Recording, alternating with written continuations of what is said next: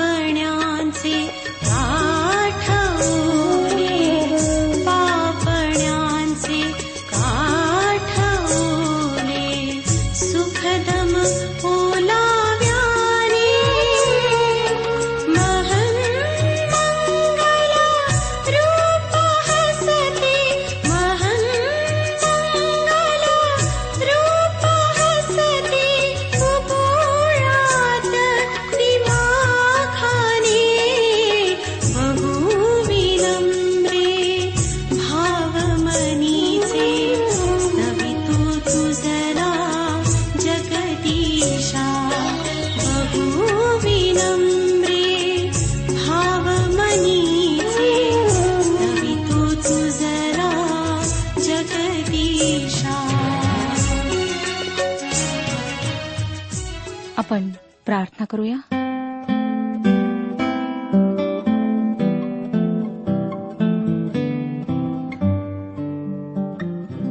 सर्वसमर्थ जिवंत परमेश्वर पित्या तुझ्या थोर नावाला शतशः धन्यवाद देत तुझ्या पवित्र नावाचं गौरव करीत आम्ही तुझ्या कृपेच्या सिंहासनासमोर येत आहोत. प्रभू दयाळा आम्हाला माहीत आहे की आमच्यामध्ये कुठलीच योग्यता नाही चांगुलपणा नाही परंतु तू आपल्या एकुलत्या एक पुत्राच्याद्वारे आम्हाला हा मान दिलेला आहे की आम्ही तुझ्या समक्ष येऊ शकतो. तुला पिता आणि बाप म्हणून हाक मारू शकतो. तुझी स्तुती असो प्रभू की तू आमच्या प्रार्थनेला कान लावतोस आमच्या प्रार्थनेचं उत्तर देतोस. आम्ही ज्या स्थितीत आहोत त्या स्थितीत तुझ्या समक्ष आलो आहोत. तू आमच्यावर कृपादृष्टी कर. आम्हातील अनेकांना शारीरिक विकार आहेत. स्पर्श कर प्रभू आरोग्य दे. अनेक आहेत जे मानसिक रूपाने फार निराश आहेत. त्यांना तू आपल्या शांतीने भरपूर कर. त्यांना तू उत्साहित कर. अनेक लोक आहेत प्रभू जे कर्जाखाली दबलेले आहेत. त्यांना तू नोकरी लागू दे. त्यांच्या सर्व गरजा तू भागेव अनेकांना वाईट व्यसन आहेत. दारूमुळे अनेकांचे जीवन आज धुळीला मिळालेले आहे. अशांवर तू दया कर प्रभू. त्यांना ह्या वाईट व्यसनापासून तू मुक्त कर आणि चांगले जीवन जगण्याकरिता त्यांच्याशी तू बोल. त्यांना तू मार्गदर्शन पुरेव. प्रत्येक कुटुंबावर आशीर्वाद पाठव. आजच्या वचनाच्याद्वारे आम्हातील प्रत्येकाला आशीर्वादित कर. ही वेळ आम्ही तुझ्या पवित्र हातात देत आहोत. तू आमच्यासोबत हो. प्रभू यशू ख्रिस्ताच्या गोड आणि पवित्र नावात मागितले आहे. म्हणून तो ऐक. आमेन.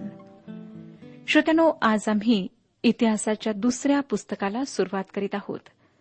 इतिहासाचे पहिले पुस्तक जवळजवळ संपूर्ण पुस्तकच केवळ दाविदाविषयी होते. त्याची सुरुवात लांबलचक वंशावळीने झाली व आदामापासून त्या वंशावळीची सुरुवात झाली व दाविदाच्या कुळापर्यंत ती चालू राहिली. ती वंशावळी येथे देण्याचे कारण म्हणजे दाविदाविषयी त्याच्या पूर्वजांची यादी मिळावी. दाविदाच्याच कुळाविषयी ती होती कारण दाविदाच्या घराण्यात ख्रिस्त जन्मला. नवीन कराराची सुरुवात ह्या वाक्याने होते. येशू ख्रिस्त जो दाविदाचा मुलगा त्याची वंशावळी याच कारणासाठी ही वंशावळी या पुस्तकात देण्यात आली. श्रोत्यानो ह्या इतिहासाच्या दोन्ही पुस्तकांमध्ये आम्हाला देवाचा दृष्टिकोन पाहायला मिळतो. शमुएलाचे पुस्तक वराजे ह्यांचे पुस्तक माणसाचा दृष्टिकोन आम्हाला दर्शवितात. ह्याचा अर्थ असा नाही की ही पुस्तके ईश्वर प्रेरित नाहीत. ती ईश्वर प्रेरित आहेत परंतु देव आमच्यासमोर आधी मानवी दृष्टिकोन ठेवतो आणि नंतर दैवी दृष्टिकोन. सर्व भर दाविदावर आहे. दावीद कशावर भर देतो तर देवाचे मंदिर बांधण्यावर भर देतो. शतनो इतिहासाच्या दुसऱ्या पुस्तकात आम्हाला दोन महत्त्वाच्या मध्यवर्ती कल्पना आढळतात. त्यातील पहिली मंदिराच्या बांधकामाची व दुसरी धर्मसंजीवनाची आहे. ह्या पुस्तकात साधारण तेवढाच कालानुक्रम देण्यात आलेला आहे जेवढा राजे ह्या पुस्तकाचा आहे. परंतु काही विशिष्ट गोष्टींवर ह्यामध्ये भर देण्यात आला आहे. पहिल्या नऊ अध्यायांमध्ये शल्मोनाच्या कारकिर्दीविषयी वृत्तांत आहे. त्यापैकी सहा अध्याय मंदिराच्या प्रत्यक्ष बांधकामाविषयी आहेत. श्रोतांनो स्पष्ट आहे की परमेश्वर ह्याच गोष्टीवर खूप भर देतो. मंदिराचे बांधकाम ही शल्मुनाची सर्वात मोठी सिद्धी होती. लोक शलमुनाचा विचार नेहमीच त्याच्या बायकांच्या संदर्भात करतात. ही गोष्ट निश्चितच मोठी आहे त्याविषयी काही शंका नाही. परंतु श्रोतानु देव ह्यावर भर देत नाही. त्याने पुष्कळ बायका कराव्यात ही देवाची इच्छा नव्हती हे खरे. ते देवाच्या इच्छेविरुद्ध होते व त्यामुळेच राज्याचे विभाजन झाले. शल्मोन आपले पाप पचवू शकला नाही. कारण पाप नेहमीच आपल्यासोबत शासन आणते. कोण पाप करते ते महत्त्वाचे नाही पण त्याबरोबर न्यायही येतो शासनही येते हे महत्त्वाचे आहे. आणि स्वर्गात जाण्यासाठी प्रत्येकाला तारकाची गरज आहे आणि तो तारक आहे प्रभू यशू ख्रिस्त. इतिहासाच्या दुसऱ्या पुस्तकाची मध्यवर्ती कल्पना आहे मंदिराचे बांधकाम. देवाच्या दृष्टिकोनातून ही गोष्ट महत्वाची आहे म्हणून त्याने ह्या पुस्तकाच्या पहिल्या सहा अध्यायात त्या बांधकामाचा वृत्तांत दिला आहे. लेखकाला परमेश्वराने तो वृत्तांत लिहिण्यास प्रेरित केले आणि सहा अध्याय त्याकरिता दिलेत. त्यानंतर दहाव्या अध्यायापासून पुढे इस्रायल देश विभागला गेला आहे. राजेच्या पुस्तकांचा अभ्यास करताना आपण पाहिले की देशाचे विभाजन झाल्यानंतर अनेक राजे होऊन गेले पण त्यातील अगदी थोडकेच चांगले होते. आणि आपण पाहिले श्रोत्यानो की इस्रायलाच्या उत्तरेकडच्या राज्यात एकही चांगला राजा नव्हता. म्हणून इतिहासाच्या पुस्तकात आम्हाला ह्या राज्यांवर अजिबात भर दिलेला आढळत नाही. ह्या पुस्तकाचा भर दक्षिणेकडच्या राज्यांवर आहे.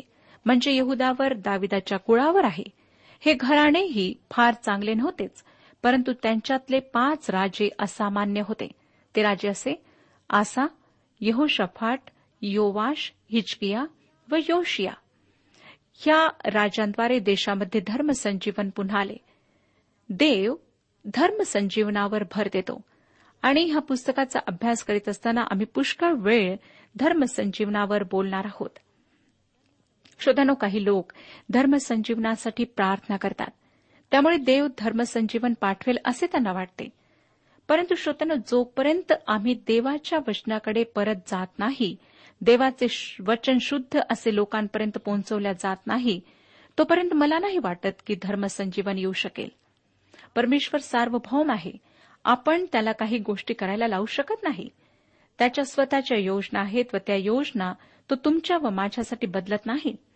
महत्वाची गोष्ट ही आहे श्रोत्यानो की आम्हाला देवाबरोबर त्याच्या अटी मान्य करून चालायला पाहिजे.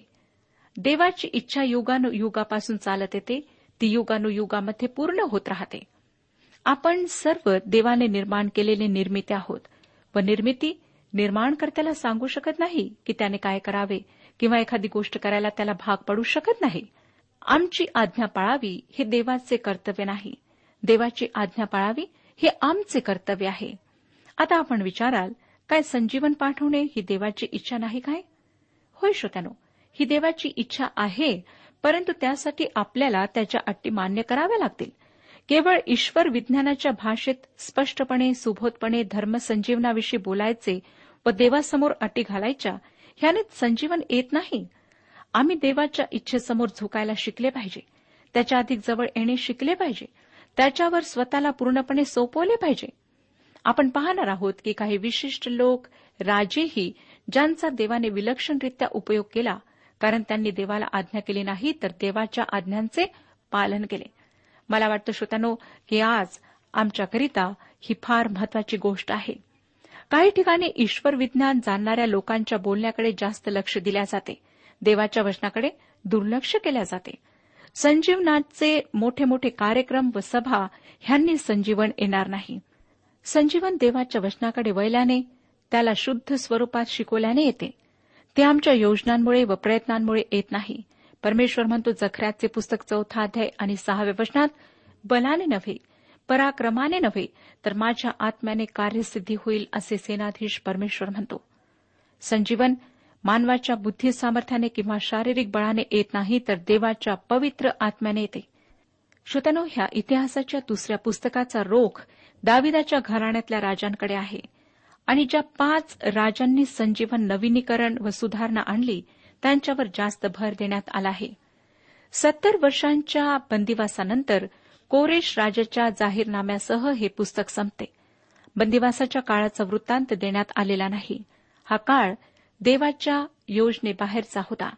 ह्या पुस्तकाचा अभ्यास करताना आम्ही हे लक्षात ठेवले पाहिजे की हे देवाच्या दृष्टिकोनातून लिहिण्यात आले आहे. इतिहासाचे दुसरे पुस्तक ह्याच्या पहिल्या अध्यायाची मध्यवर्ती कल्पना आहे. शलमोन राजा बनतो व सुज्ञतेसाठी देवाजवळ प्रार्थना करतो. पहिलं वचन मी आपणाकरिता वाचत आहे. दाविदाचा पुत्र शलमोन हा आपल्या गादीवर कायम झाला. त्याचा देव परमेश्वर त्याच्याबरोबर होता. त्याने त्यास अतिथोर पदास चढविले. श्रोत्यानं आपणाला आठवतच असेल की माझ्या म्हणण्यानुसार शलमोनाची राज्यपदासाठी देवाने निवड केली. दाविदाने नाही.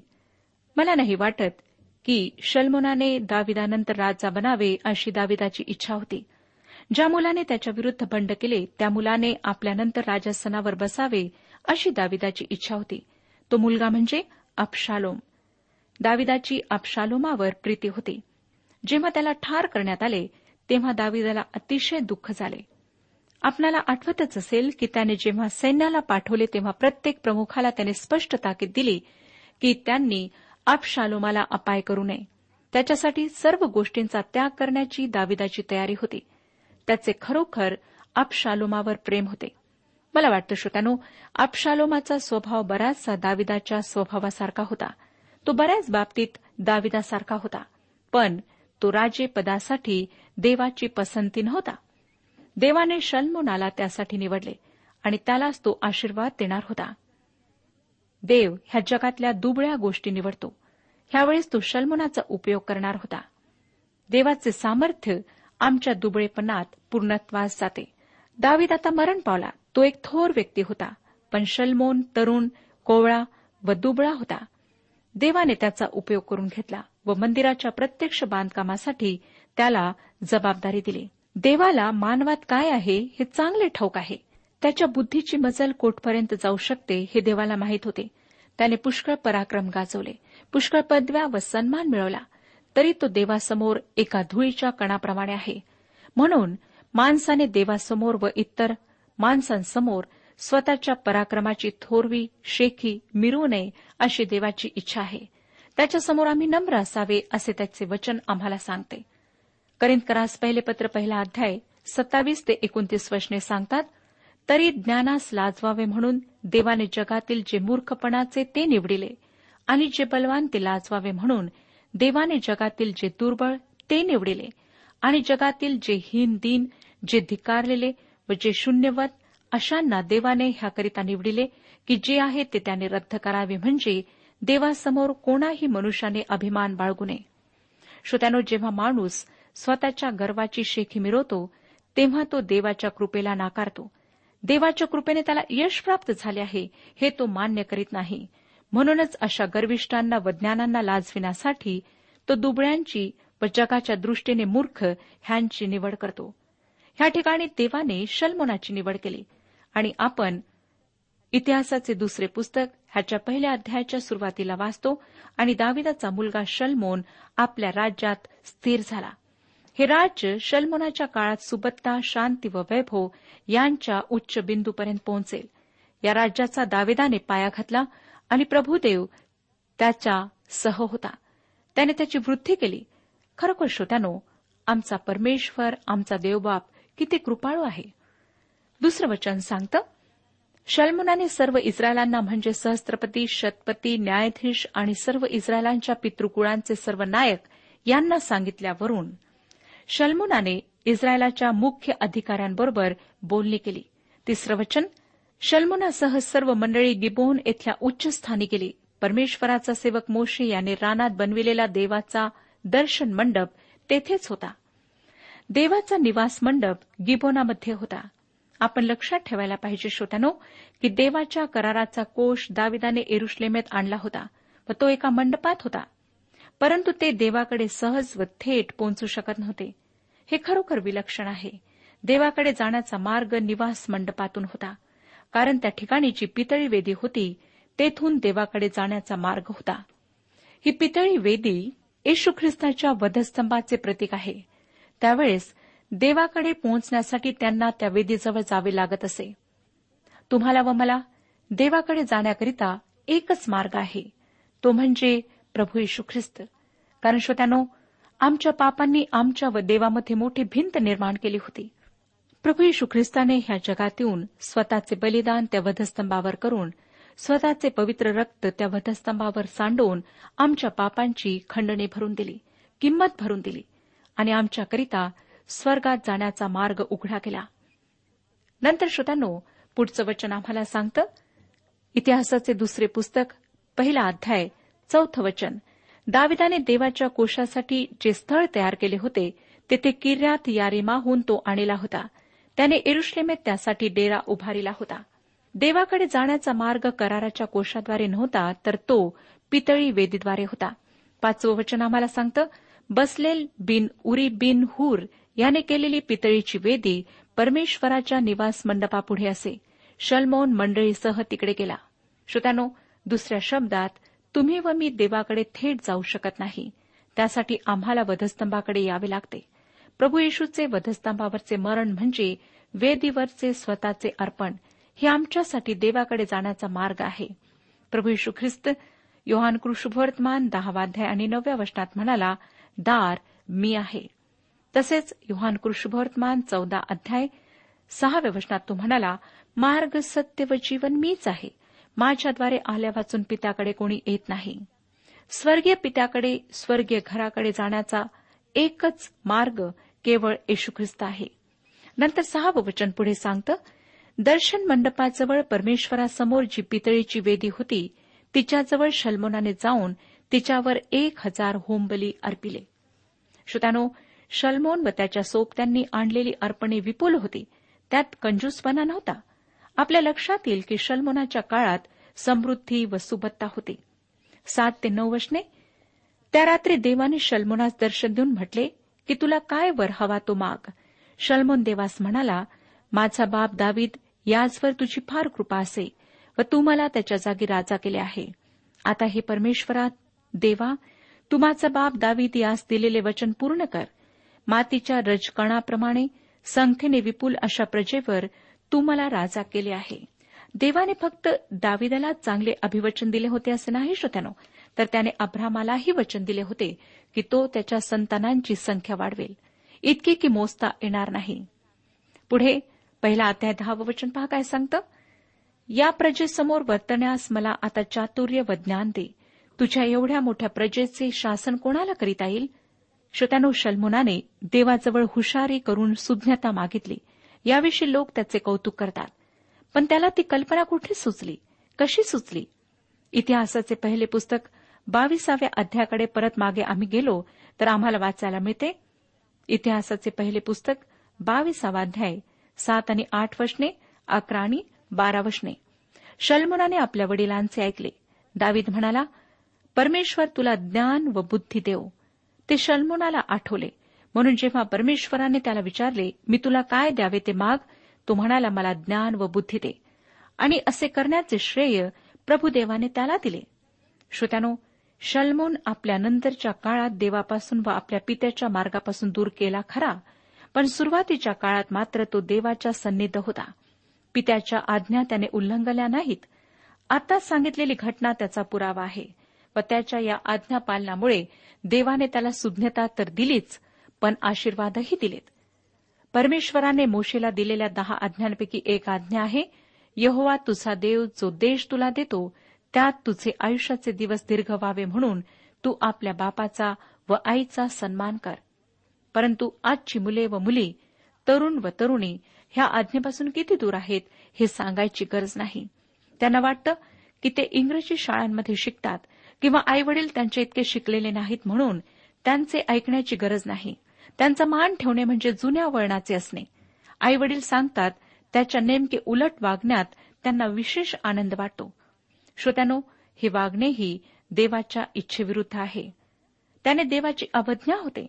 देवाचे वचन आम्हाला नीतीसूत्रे तेरावाध्याय पहिल्या वचनात सांगते सुज्ञ पुत्र बापाचे शिक्षण ऐकतो पण धर्मनिंदक वागदंडाला मोजित नाही. अशा प्रकारची अनेक वचने आम्हाला नीतीसूत्राच्या पुस्तकात वाचायला मिळतात. देवाच्या आज्ञा पाळणे म्हणजे आशीर्वाद प्राप्त करून घेणे आहे. शल्मुनाने आपल्या पित्याच्या आज्ञेचा मान राखला.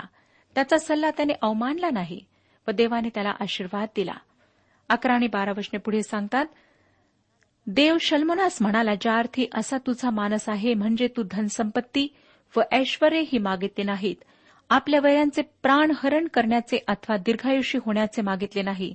तर ज्या लोकांवर मी तुला राजा नेमिले आहे त्या माझ्या लोकांचे शासन कराव्यास चातुर्य व ज्ञान एवढीच तू स्वतःसाठी मागितली. त्या अर्थी चातुर्य व ज्ञान ही तर तुला देतोच.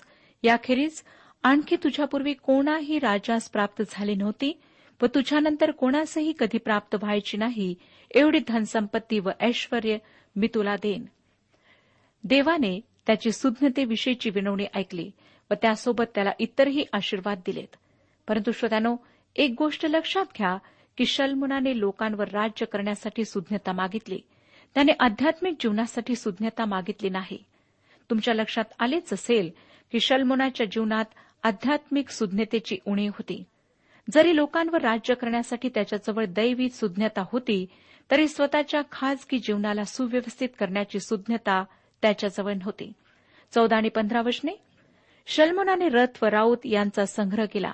त्याच्यापाशी चौदाशे रथ व बारा हजार राऊत झाले. त्यातले काही रथ ठेवायच्या नगरात व काही इरुश्लेमेत आपल्याजवळ त्याने ठेविले. राजाने इरुश्लेमेत चांदी व सोने धोंड्याप्रमाणे आणि गंधसरू तळवटीतल्या उमराच्या झाडाप्रमाणे विपुल केले. आता ह्या ठिकाणी उमराची झाडे वाढतात. गंधसरू जास्त दिसत नाहीत.